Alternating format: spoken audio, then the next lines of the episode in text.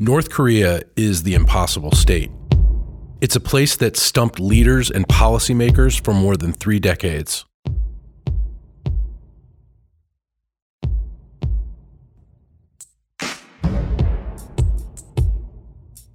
It has a complex history, and it has become the United States' top national security priority.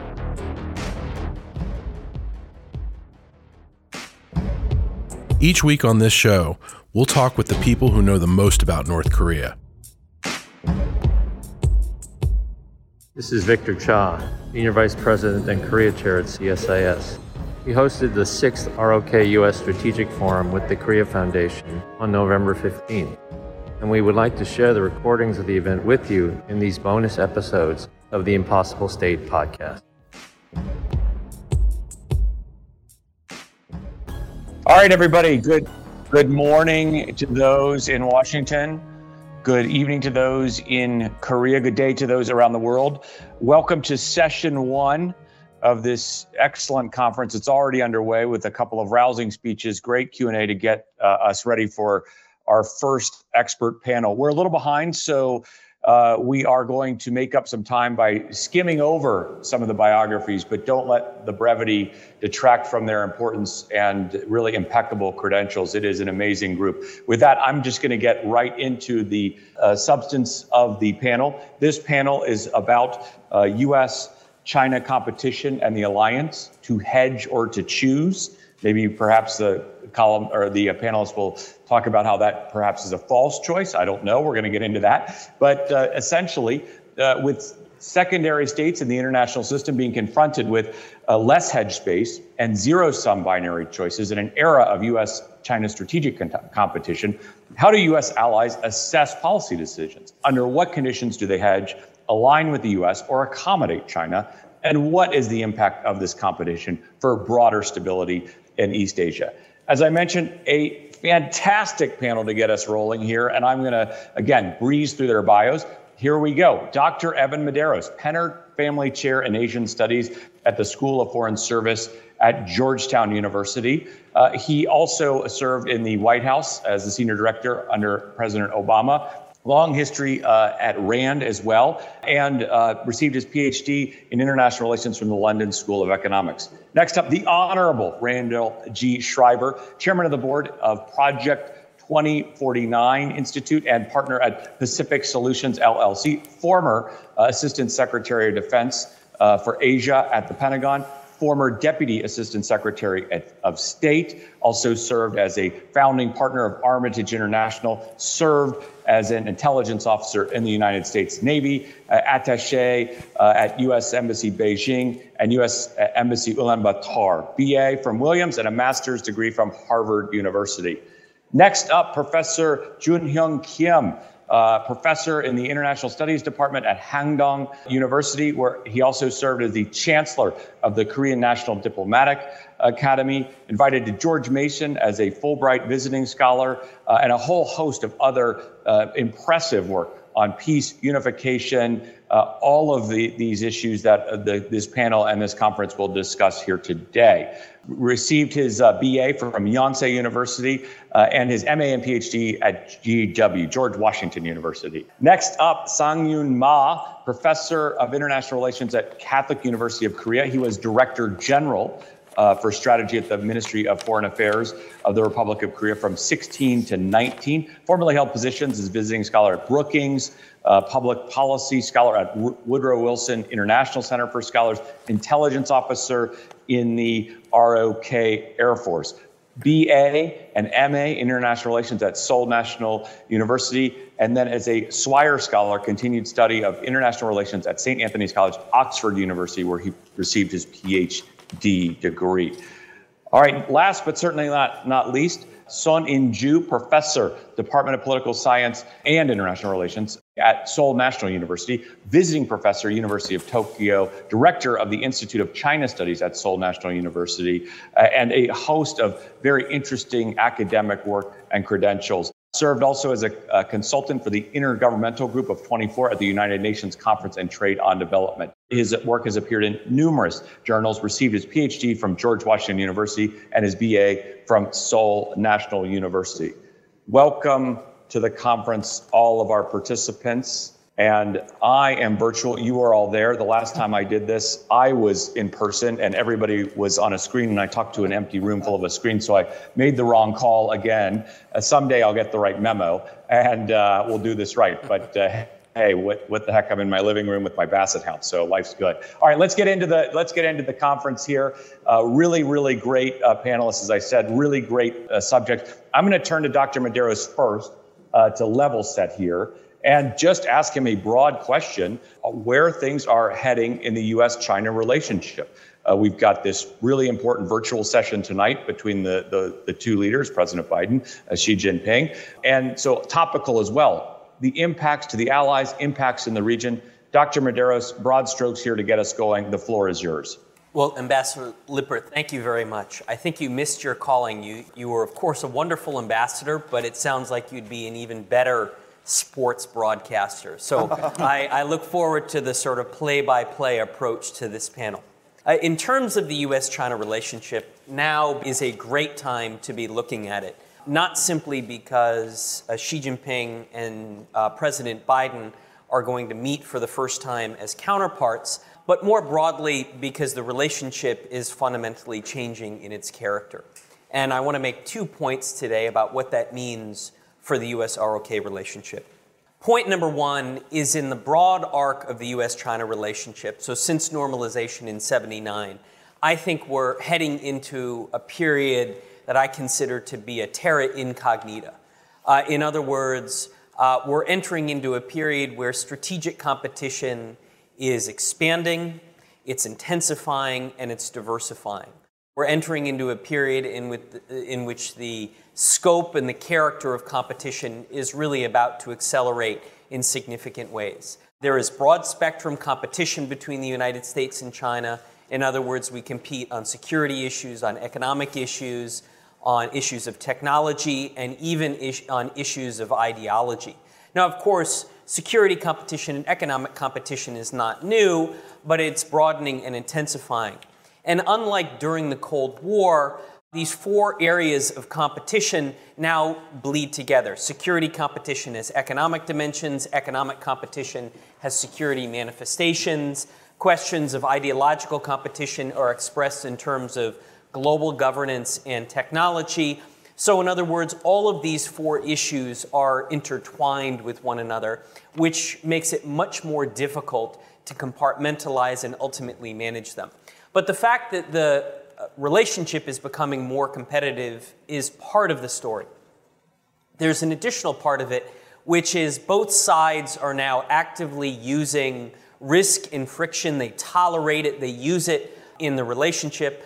Both sides are using much more confrontational strategies. They're tolerating confrontation in the relationship more. And I think that that leads to not only a greater degree of differences, but also more volatility in the relationship. And I think we should expect that going forward. A final point I want to make about competition is the fact that the domestic politics behind it are changing in both sides. And I think that's only going to make the competitive dimensions of the relationship a greater challenge to manage. In fact, I think that we may be entering an era of the relationship in which domestic politics, more than geopolitics, in other words, the relative position of each country in the international system, influences the US China relationship.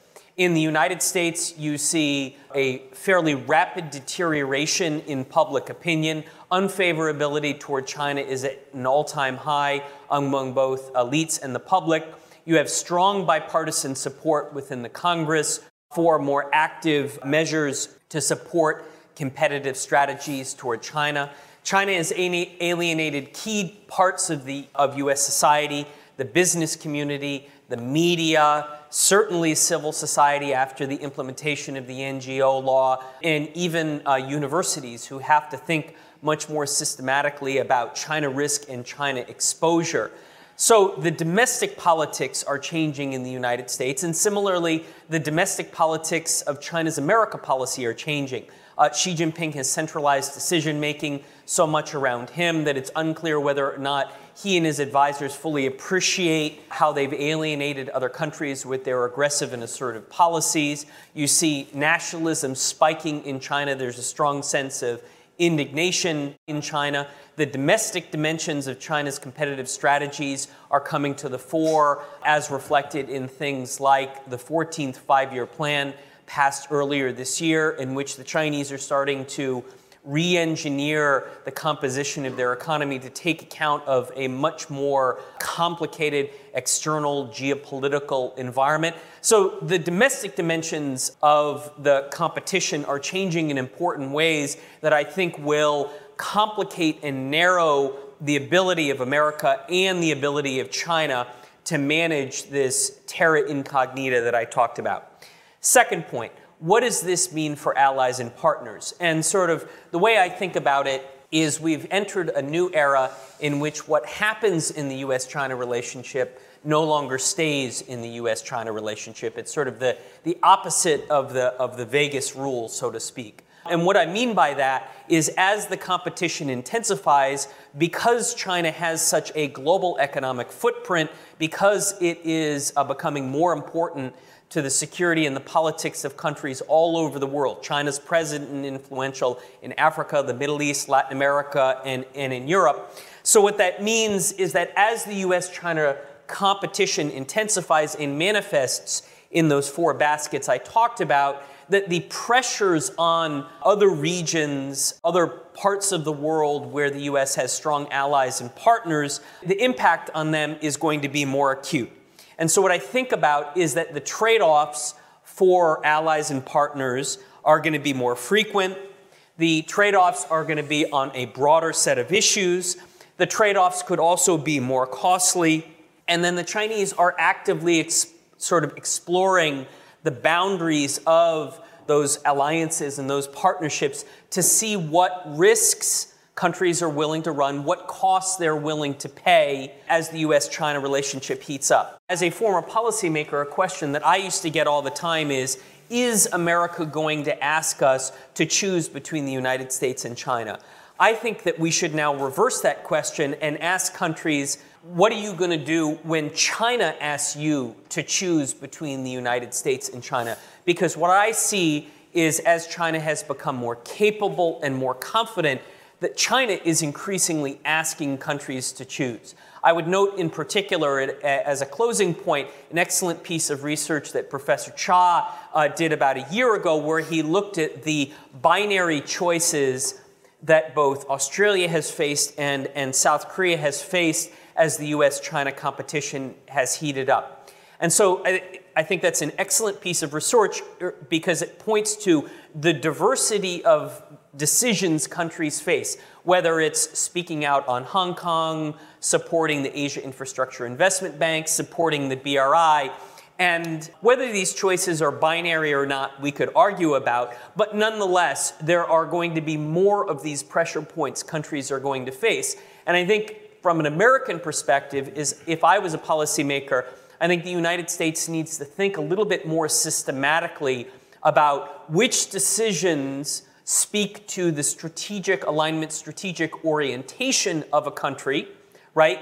You know, does South Korea's unwillingness to speak vocally about the crackdown on Hong Kong, does that really affect the US ROK alignment? Whereas its position on BRI and AIIB, you know, and certainly on issues like North Korea, you know, may speak more to issues of alignment.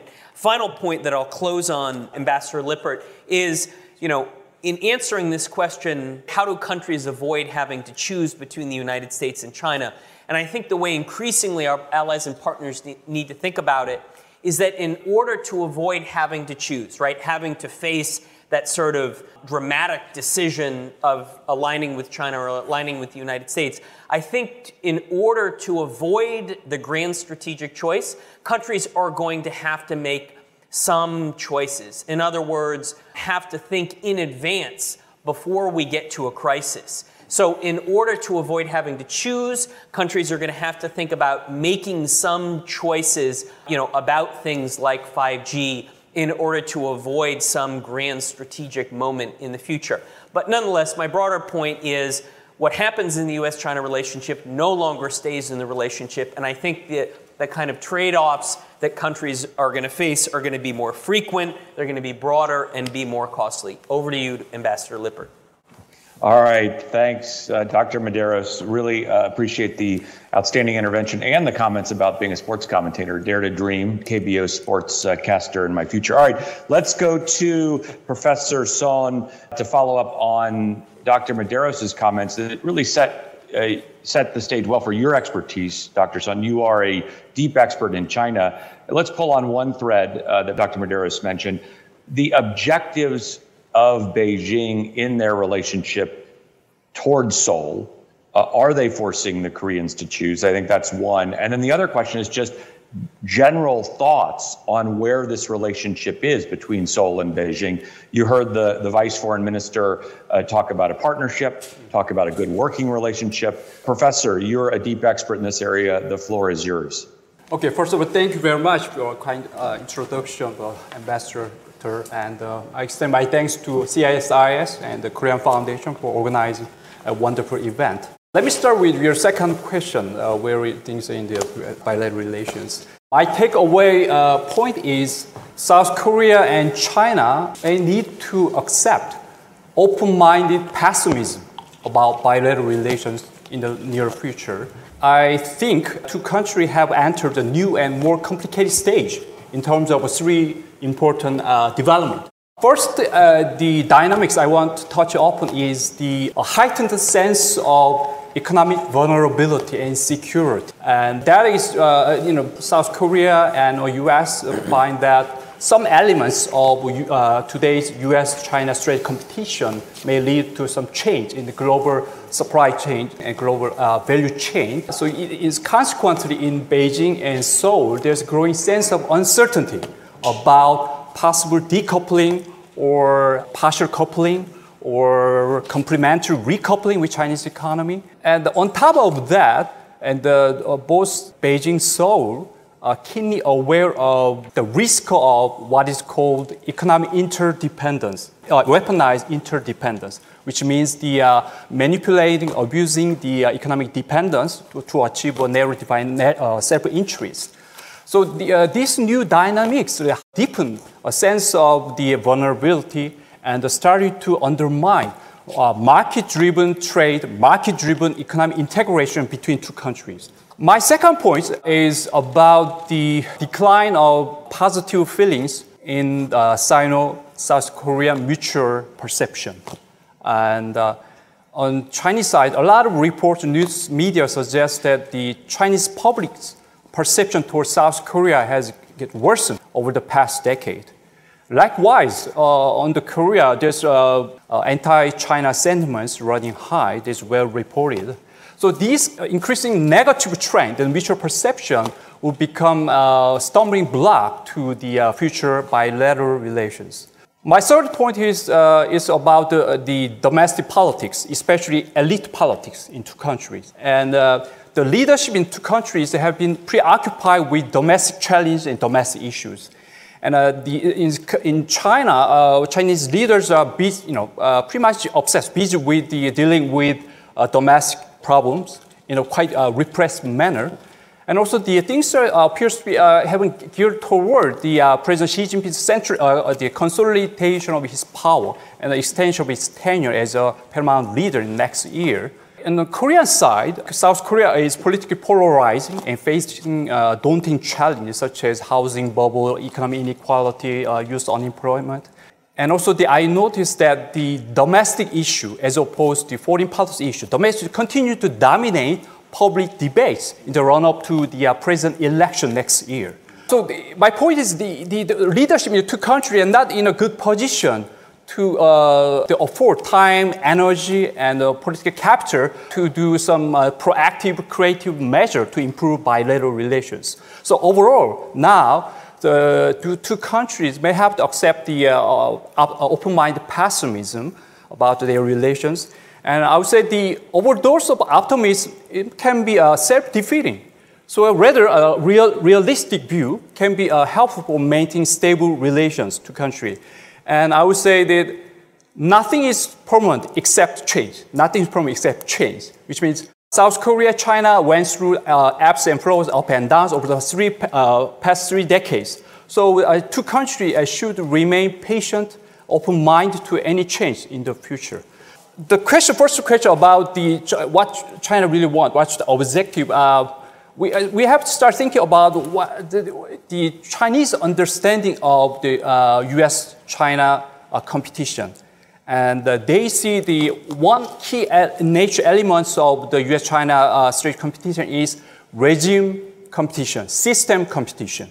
For Beijing, the primary concern is the regime resilience, regime survival. So they Chinese leaders have internal anxiety. And uh, to this, uh, China, China uh, leadership want to shape its international environment in favor of Chinese Communist Party stay in power. To this end, Chinese leaders maybe probably they, they will try to prevent South Korea from the teaming up to contain or harm China. And also, moreover, I think the Chinese leaders want to uh, neutralize or mitigate South Korea's cultural normative influence over Chinese people. K-pop, K-drama featuring liberal ideas like such as diversity, pluralism is dangerous. Uh, it's a, a, spiritual pollution. Uh, so, uh, so we have to understand Beijing's concern about its regime resilience in its approach to South Korea and other neighboring countries. All right, thanks, Professor, for really an outstanding uh, intervention uh, in and around the two questions that I posed to you that really built well on Dr. Medeiros' setup and, and overview. Let's go next to Professor Ma. And speaking from your experience, Professor, Director General Policy Planning, talk about the dynamics that these two previous panelists you heard Dr. Medeiros talk about choices, you talked about structural deterioration in the relationship. Uh, we heard about Professor Ma talking about open minded pessimism, preoccupation with domestic concerns, public opinion sliding uh, in both countries, weaponization of the economic. So, lots of complications in the environment in which policymakers in Seoul find themselves in the midst of this relationship. So, what is the impact on ROK policymaking, especially towards US ROK alliance and on issues concerning Beijing? The floor is yours. All right, thank you very much for having me here. During the past 10 years, I think there has been an increasing number of cases where Korea faces a very difficult you know, situations to make policy decision among the conflicting pressures from, on the one hand, from Washington and the other hand, from Beijing. The current government, I think, under the previous and current administration, has sought quite uh, consistently a sort of balanced diplomacy. This is not an equal distance policy, however. Korea does, not aim to place itself at the right center, the right geometric center uh, between the United States and, and, and China. To be honest, Korea is tilted more toward United States, while it tries to avoid somehow irritating or provoking China, especially with regard to the issues of sovereignty and territorial claims that China I think very uh, sensitive. Korean government officials, including Vice Minister Che, repeatedly expressed this position uh, by saying and emphasizing that the United States is Korea's only ally and China is the largest economic and trading partner. Despite China's rapid rise in the recent decades and some academic observations that uh, there is a taking place kind of a power shift or hegemonic shift from the United States toward uh, China. Uh, I, I, think most of the Korean officials, uh, policymakers, doesn't want to see really uh, the power shift happening. Yet, Korea tries to avoid kind of friction with China for two well-known reasons. First, uh, China is the Korea's largest economic and trading partner. Our trade volumes, the portions of uh, you know, trade with China uh, occupies about 25% of our total uh, trading volumes. And in addition, Korea imports a number of items uh, very essential for our economy from China. So that kind of dependence on the trade with China makes us very difficult to somehow uh, taking a position to provoke China. Secondly, the current Korean government seeks China's active uh, cooperation to jumpstart the Korean peace process. Uh, President Moon Jae-in proposed the end of the war declaration among the three parties or four parties and want to utilize the upcoming uh, Beijing Winter Olympic Games as a kind of a diplomatic opportunity. On the other hand, uh, I'd like to also add that uh, Korea seeks cooperation with the U.S. Indo-Pacific strategy, especially in terms of Korea's own uh, new southern policy. The cooperation is more focused on economic area and social area, areas too. The Korea is somehow cautious on defense cooperation, however, especially in a wider region beyond the Korean Peninsula. Uh, South Korea seeks to enhance its own uh, defense capacity, however, in close co- consultation with the United States. It is noteworthy, I think, uh, in, in a recent report that uh, the CICIR, which is a, a, think tank associated with the Chinese intelligence agency, uh, warned recently that South Korea's enhanced defense capabilities in areas like missiles and submarines would play disadvantageously for China in its uh, strategic competition with the United States. I think this te- uh, testifies how Korean policy and positions is somehow navigating uh, narrow waters between uh, rocks and harder place. Thank you. All right, thank you, Professor. Really excellent insights. Can I just follow up on one point, just draw you out just a little bit more? It was on your last point that you made about the wider regional, I guess, cooperation engagement by Seoul uh, in the Indo Pacific. How about values? There's been a lot of talk on democracy, human rights, rule of law. You have Taiwan reference in the joint statement that accompanied the summit between the two leaders. Uh, uh, just uh, this spring. There's been obviously an ongoing conversation for many years between the United States and South Korea on the South China Sea. You touched on that a little bit, but any further comments on that basket of issues? Well, on those issues which might relate to the values or value diplomacy, I think uh, Korean government has been a little bit less concerned with those issues, the causes of uh, democracy, human rights, and the rule of law. This is partly because of the concern that we have uh, not irritating uh, China too much. Probably we, we may have uh, opportunities to discuss later in this round of uh, discussion, I think. Korea, I think, needs uh, to take a more principled approach or position, reflecting its own identity as a liberal democracy or, or as a, a trading uh, nation well, that Vice Minister Che touched upon in his uh, previous uh, uh, addresses. Well, Korea's own political and economic development owes greatly to the existence of the liberal international order, and that testifies that Korea needs and has an interest, a very significant interest, to preserve that kind of international order. For that, freedom of navigation in the South, South China Sea and uh, free trade regimes in the world and human rights, democracy. I think those are all issues that really matters for Korean interests. Well put. Thanks, Professor. Uh, excellent uh, comeback there, and appreciate the comments, especially about the rules-based international order and its nexus uh, to the uh, the trading nation status of the Republic of Korea, or the trade the emphasis that the Republic of Korea places on being a trading nation. Let's come to Professor Kim and let's bring this back to the peninsula. It dovetails a bit with the Q&A session uh, with the vice foreign minister where we had a, a, lot of conversation about China, but the vice minister kept bringing this back into the peninsular context and the North Korea relationship uh, as well as kind of a driver. So let's, and the reason we bring this back is because of your expertise on North Korea, but the impact of all of this on DPRK itself, machinations in Pyongyang, and Seoul's DPRK policy, and as well as the alliance posture towards DPRK policy, especially given the competition of two key members, US and China, that hold seats at the Security Council and are essential for virtually any multilateral configuration on the DPRK issue, four party, six party, et cetera. Professor, comments on this basket of issues, and the floor is yours. Okay, thank you very much. I'm honored to be one of this uh, wonderful panel, and especially Ambassador Lippert. As I, if I remember correctly, you are the Doosan supporters, right? They are losing now, so I hope to win over. I'm not happy. Not, I'm not, not two, two, They're down two nothing. You know, okay. Korean series is going.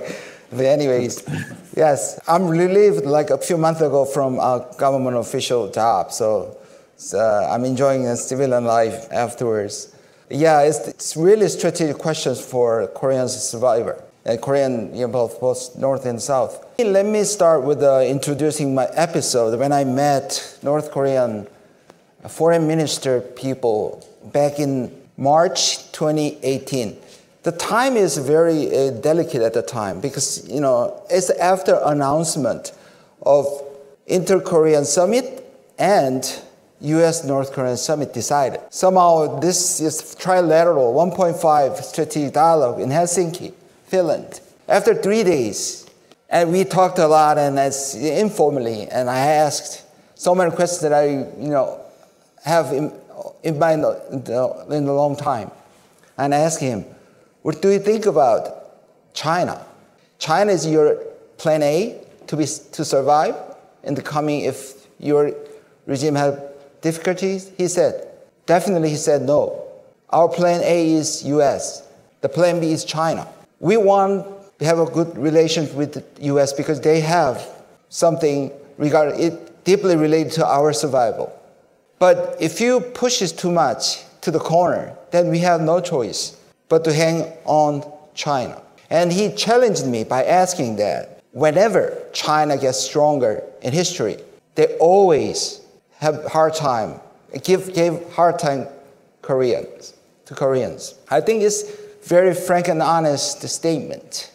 And in, in several episodes I heard with, you know, from Kissinger and Kim Kye-gwan's dialogue in New York channel, and they want to have even want to have some kind of alliance uh, relations with, with the U.S. I don't think it's just you know just kidding or, or joke. The reason I say is I think it's right now we are at juncture. I think, and the U.S.-China relationship. Someone someone call it strategic paranoia. I know China behaves sometimes you know bad, violator, there's still technology, but somehow this uh, strategic competition out of hands, and that means, you know, it's very difficult to Koreans, both Koreans, you know, because we never solved, resolved this division of a peninsula. We couldn't be successful, uh, you know, when the Cold War collapsed. Chinese people, they said it's, it's a long war. So even 50 years or 100 years. But they can endure. They say they will win, but they can endure. But physically, geopolitically, you know, this East Asia is the battlefield. I don't think they're going to well, at, at war, but somehow they warned, somehow they tested each other. So this fault line from Korean Peninsula and East China Sea and Taiwan Strait and South China Sea. I think China, you know, Taiwan Strait is most dangerous spot. But if somebody, you know, like a military clash, that's the end of it. So I don't think it's really useful, in my opinion. But Korean Peninsula is, is, is the one that U.S. and China can take advantage of to warn or to test the other side. So that's really a worry. And another one is in a way, Korean government, especially progressive government, is trying to balance. You know, it, this divisive frame is going on now. It always go, was there. Pro-China, pro-North, progressive, same category. Pro-US, anti, anti-China, anti-North Korea, always on the same side. And it's still going on. But somehow, progressive government like a Moon government try to balance even if you know, they're criticized by the pro-China, I know there is going on a very deep conversation, dialogue between uh, Beijing and Seoul. Even, you know, everybody is talking about this domestic cost of foreign policy is rising. But somehow they try to maintain, be rational, even in election time. And even after THAAD sanction by China, everybody, you know, more than 80% are anti-China feelings. But still, and many people just send the same questions. How can we choose China over US? So why don't we choose now, you know, US over China? This is almost consensus among people, but that's not easy. You know, 30% dependence on trade. Yeah, decoupling is necessary. We tried to decouple, you know, China, with the Chinese economy since the THAAD incident. Some success cases, but still going back to, actually went back to like almost 30% again. It's going to take time. It needs very careful approach. So it's not easy for us to, yeah, definitely. I don't think it's really strategic ambiguity. Our government is trying to hold on. It's not pure balance. We all know that. Fundamental basis, of course, U.S. ROK alliance, but we don't want to damage, critically damage China, Korea-China relationship. So let me conclude my uh, comment. So we have a choice. People say, are, are you plan A? What's South Korea's car? plan A. Plan A, of, of course, US. Then plan B is China? No, no way.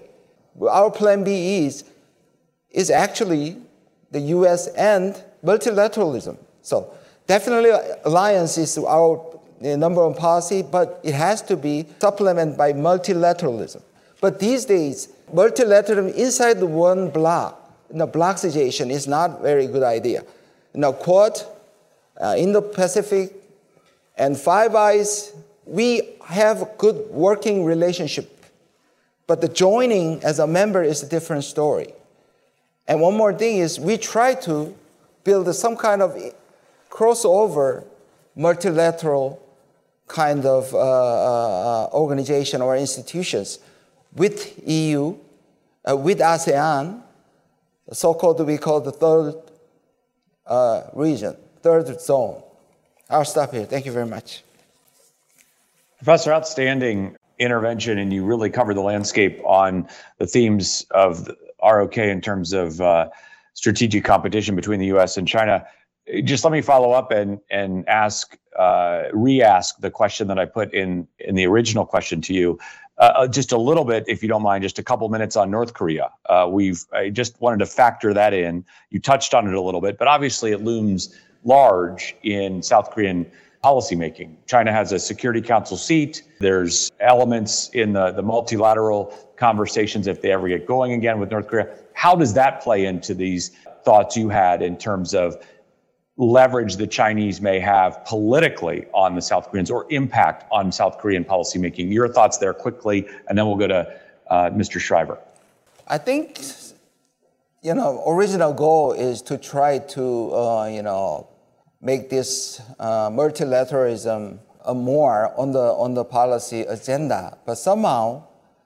Because of the all mesmerized by this North Korean issue, like early beginning year of his uh, policy, and this southern policy and northern policy. And another you know, obstacle was the pandemic. So I don't think he really uh, uh, materialized as he intended to do that. But uh, bottom line is like that. And he always have to defend himself. He's not really, you know, destabilizer of the alliance. He tries so hard, you know, tell people in Korea and the U.S. he's not the type that many you know, conservative framed. Okay, thank you. Excellent. All right. Mr. Schriver, you've been waiting a little a little while. We appreciate the patience, but uh, you know you're the cleanup hitter. You're the Kim Jae Hwan of the conference. That's Doosan's cleanup hitter. So stick with the baseball analogy here. um, you heard some uh, very uh, interesting comments along the way about decoupling, the domestic issues in South Korea. That it's not equidistant in terms of uh, a hedge between the between the United States and China that the Koreans are running. The multilateral piece, Southern strategy, this comes right into your wheelhouse, uh, especially as former Assistant Secretary of Defense at DoD. where you had a regional lens and were charged with a lot of alliance management, among other duties. But talk about these dynamics in terms of the impact in Korea, alliances more generally, and then thoughts about how the United States might play into these trends in a way that brings allies and partners closer to us versus further away. Uh, Mr. Schriver, and any other comments you might want to make too on the uh, preceding interventions, uh, because uh, that's the uh, dis- distinction you have as the cleanup hitter. You can hit any pitch you want, and I'll stop there.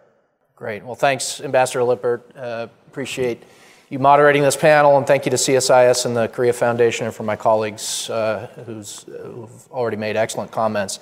Look, I think for the United States and the region, we've been on a trajectory for a longer period than some people acknowledge or maybe even understand. Uh, I actually think, and I've said this many times, the Trump administration was more evolutionary than revolutionary. And that, in fact, the, the basic foundation for our move into the Pacific, where we uh, prioritized alliances, where we thought about posture, where we thought about competition with China, all of that really began during the pivot or the rebalance that, uh, Mark, you were so critical in uh, helping conceive of and develop, and Evan as well. And, and really, you know, if you look at, I don't have to tell you guys because you guys came up with it, but 60% of our naval forces in the, in the strategic guidance that the Obama administration put out in the Pacific, the, the prioritization and modernization of alliances, and, and, and so on and so forth.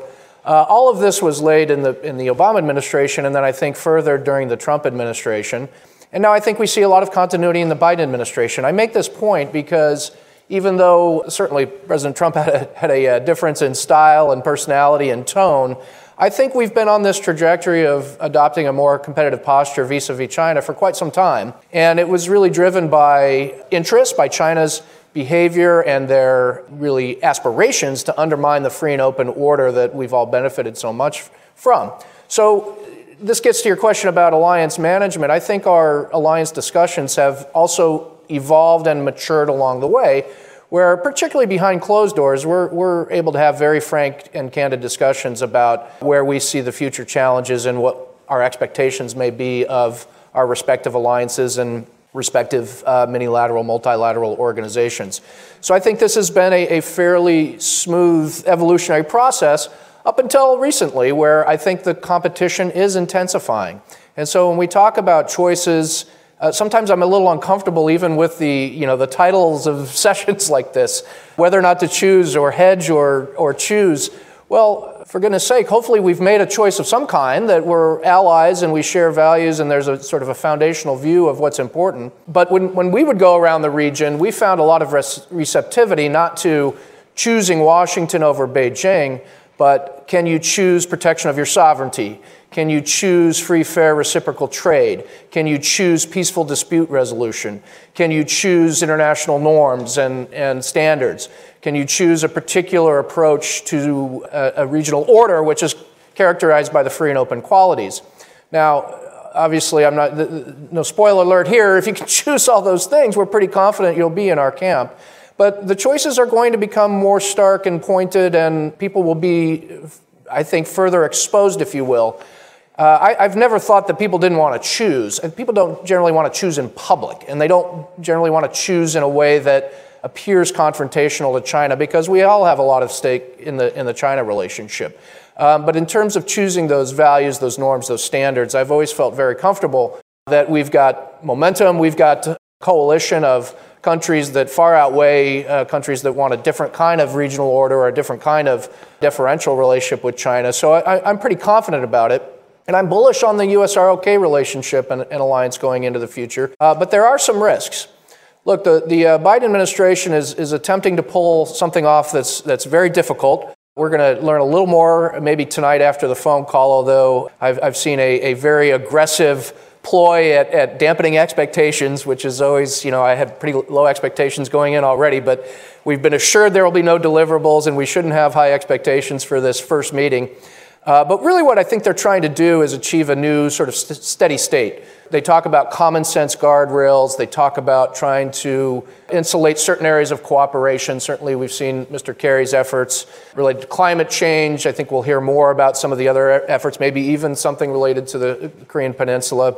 Try to achieve a new normal, but a, but a steady state where competition is the defining quality of the relationship, but we do have these so called common sense guardrails and we have these insulated and protected areas of cooperation. I don't think it's going to work. And I don't think it's going to work because uh, a point uh, that Evan made, which I thought was an excellent point, uh, the Chinese are willing to accept more friction. They're using coercion and military tools in order to try to drive outcomes. That will make it very difficult to, to have a steady state that is not very dangerous and, and risky.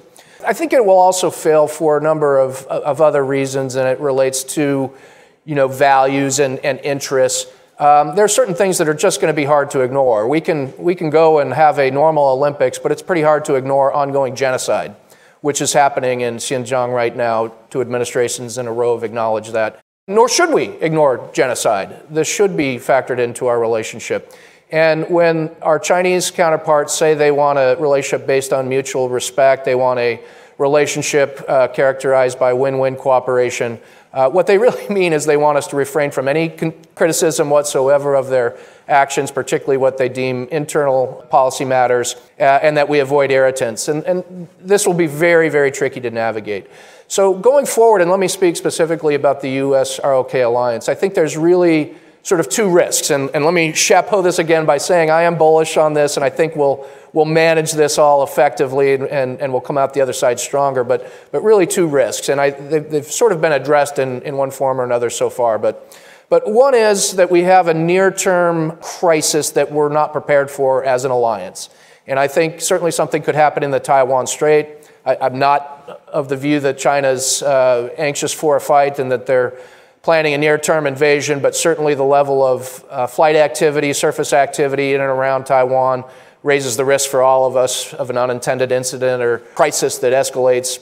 What have our friends in Seoul thought through what that means for them? Have we thought through what that means for an alliance? I suspect not thoroughly enough because it sometimes uh, we, we respect these topics as taboo topics and we don't go deep enough. But I, I can't think of anything worse for the alliance than a crisis of that nature that we're unprepared for, caught off guard for. Uh, so I think whatever needs to be done behind closed doors, whether that's our ROK allies having conversations among themselves and gaming through what a crisis like that might mean, or even I think more appropriately and val- valuable would be a, an alliance discussion about uh, certain hotspots and what it would mean for the alliance should there be a crisis of that nature.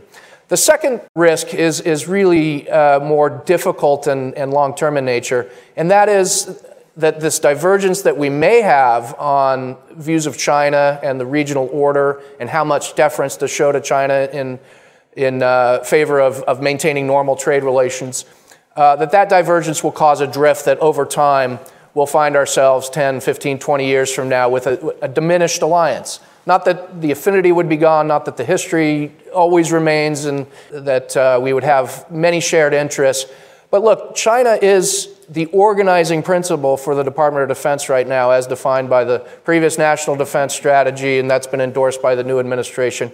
You can't have an, an, alliance where one side views something as the primary important challenge, the organizing principle, and the other side doesn't embrace that without some loss of relevance over time.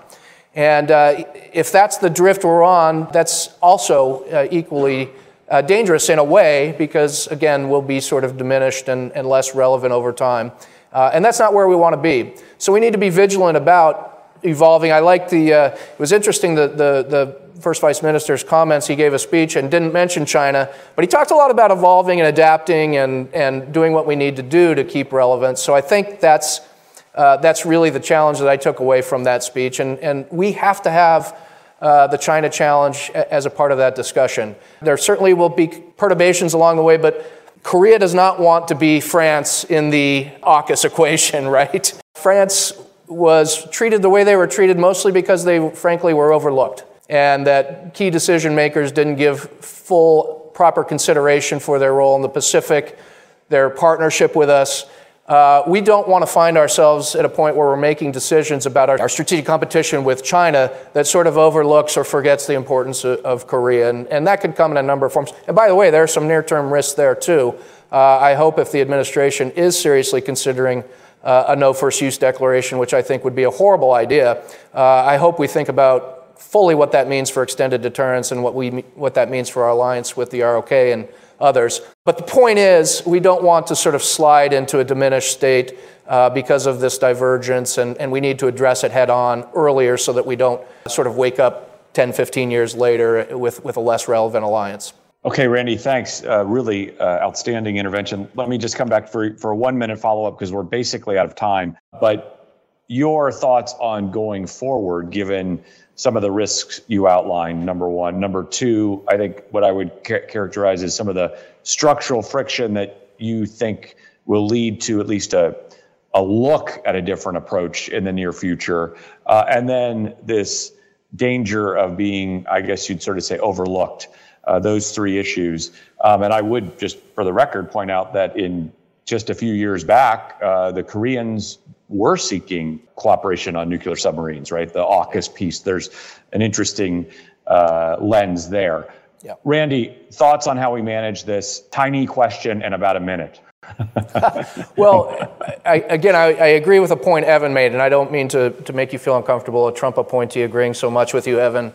Um, but uh, he talked about finding the, the areas of cooperation that really have more significance, strategic significance, rather than maybe some of the other areas. And I do think, um, as uncomfortable as it is for all of us, we are not going to be able to maintain normal sort of status quo trade and economic relations with China going forward. We're not. And I think where it's coming to a head first is on technology. And I think the combination of, of China's aggressive efforts to steal it, pirate it, but also the program of military civil fusion, in that seemingly commercial activities are really benefiting, uh, ultimately benefiting the PLA uh, through the civil military fusion uh, efforts. Uh, that means we've got to tighten up. So it's supply chain for our own protection, so there's diversification there. So we have reliable supplies of critical technologies. But more and more, it's about protection, protection of technologies. It's about identifying the choke points that are important to China so that we understand where we have leverage um, but this is not going to be a normal trade relationship going forward. In the US, we're going to start to look at capital flows, which is sort of the untouched 800 pound gorilla. Uh, we've put these tariffs in place. We've talked about entities lists, uh, but still the, the capital is flowing to China at unprecedented levels. That's not going to continue. And so, for us to have, I think, a, an approach to the overall China challenge that, that is really optimal, we got to start talking about these hard economic questions first. All right, thanks, Randy. We're about to gavel down. Evan, you were brought into this. One minute to you to respond, closing thoughts. Then we're going to gavel and get on with the uh, the rest of the show. So I will foot stomp Randy's point, which is uh, one of in order for the alliance to continue, we really have to stay aligned on the China challenge. When first Vice Minister Choi was giving his speech, he said, let's talk about the 800 pound elephant in the room. And I thought he was about to say China. And I was like, great, they get it. And of course, he talked about uh, Korea. So I think all of the risks that Randy highlighted are really spot on. I hope the US and the ROK at a government to government level have a very special, quiet, non public uh, channel for beginning to coordinate uh, perceptions, assessments, strategies and policies on China. That's what's needed because whether it's through the channel of a crisis or drift, I think that there are uh, real serious risks that need to be uh, attended to. Because, as other commentators have pointed to, the Chinese strategy is one of either neutralizing or Finlandizing South Korea. That's what they want. Diminish the role of the alliance gradually, incrementally over time. And while it's, it's easy for all of us here that are very focused on the US ROK alliance and have a lot of experience. I think it's the policymakers at the top of both our systems that don't focus on US ROK 24 7 that need to be sort of brought into that. And I think that that's going to be an exceptionally important agenda in the future. Thank you. All right, thanks, Evan. With that, we are going to gavel down session one, an outstanding session. Professor Medeiros, Professor Sohn, Professor Ma, Professor Kim, the Honorable Randy Schriver, uh, thank you all for really outstanding comments, insights, counsel.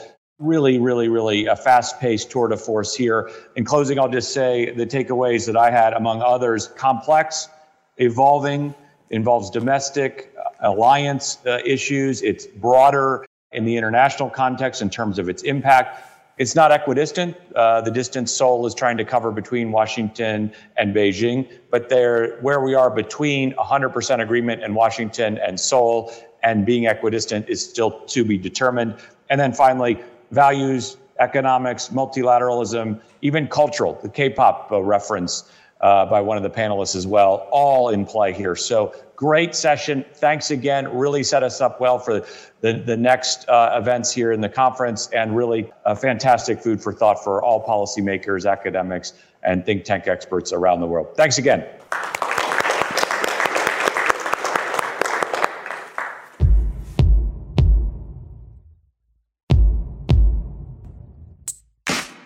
If you have a question for one of our experts about the impossible state, email us at impossiblestate at csis.org. If you want to dive deeper into the issues surrounding North Korea, check out Beyond Parallel. That's our micro website that's dedicated to bringing a better understanding of the Korean Peninsula. You can find it at beyondparallel.csis.org. And don't forget to leave us a review on Apple Podcasts. That's so more listeners can find us. It's very helpful.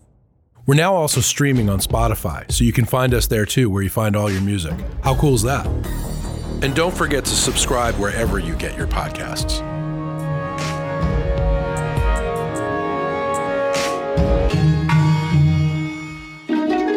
This is The Impossible State.